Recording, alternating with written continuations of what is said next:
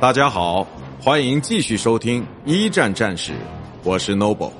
今天我和大家分享的是一九一六年消耗之年之鱼雷艇。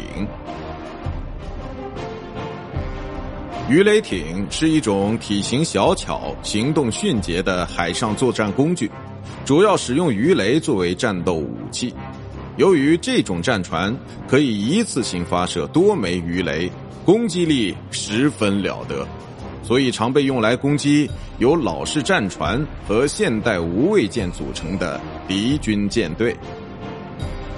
鱼雷是十九世纪末发展起来的一种水战武器，最早装备鱼雷的轻型快艇，后来就被称为鱼雷艇。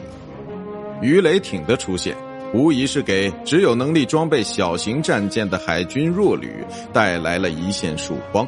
因为这种战艇体型虽然比任何一种战舰都要小，却有能力击沉吨位最重的大型战船，性价比非常的高。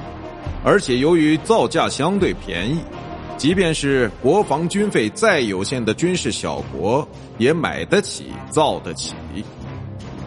第一次世界大战爆发时，大多数参战国的海军里都有鱼雷艇这种舰队。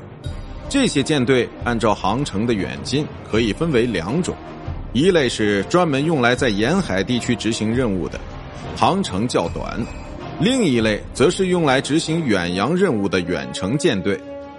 不过，远程舰队不久就被更大、更快又同样装备了鱼雷系统的驱逐舰给取代了。